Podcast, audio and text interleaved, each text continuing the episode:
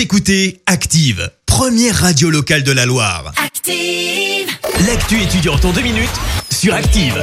Au programme ce mercredi, la semaine de la cohabitation intergénérationnelle et les ambitions du nouveau président de l'université Jean Monnet.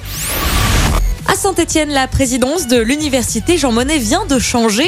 Euh, Florent Pigeon, élu à la tête de la faculté en avril dernier, revendique une transformation de l'UJM avec le placement des étudiants au cœur des préoccupations. On écoute justement le nouveau président euh, Florent Pigeon. Les projets pour l'université sont assez nombreux. Tout d'abord des, projets de formation pour nos étudiants dans différents axes stratégiques pour l'établissement. Nous, évoquons aujourd'hui euh, le développement d'une une école d'économie, un nouveau projet pour l'Institut d'administration des entreprises, un nouvel axe que nous souhaitons conforter dans le domaine de la biologie, dans le domaine euh, sport-santé. Ce qui est important à, retenir, c'est que nous souhaitons aussi et surtout continuer à améliorer à la fois l'insertion professionnelle de nos étudiants qui est déjà euh, très très bonne, très bien classée au niveau national, font partie des 5 ou 6 meilleurs établissements, et les taux de réussite qui sont aussi évidemment pour nos étudiants des, des éléments extrêmement importants.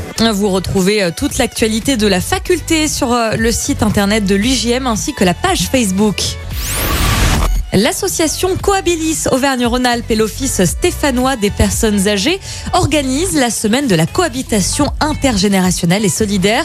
L'idée est simple, des étudiants qui le souhaitent sont mis en relation avec des personnes âgées.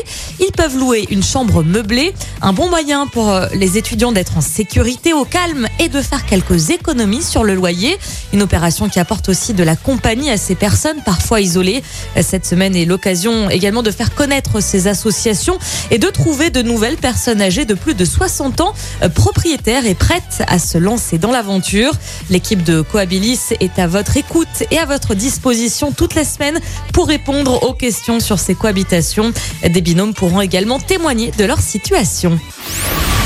Et puis l'université Jean Monnet à Saint-Etienne propose un concours de photographie jusqu'au 15 juin prochain. Euh, Celui-ci s'adresse à tous les étudiants de la faculté. Le thème est la ville en noir et blanc. La participation ne requiert aucun matériel en particulier.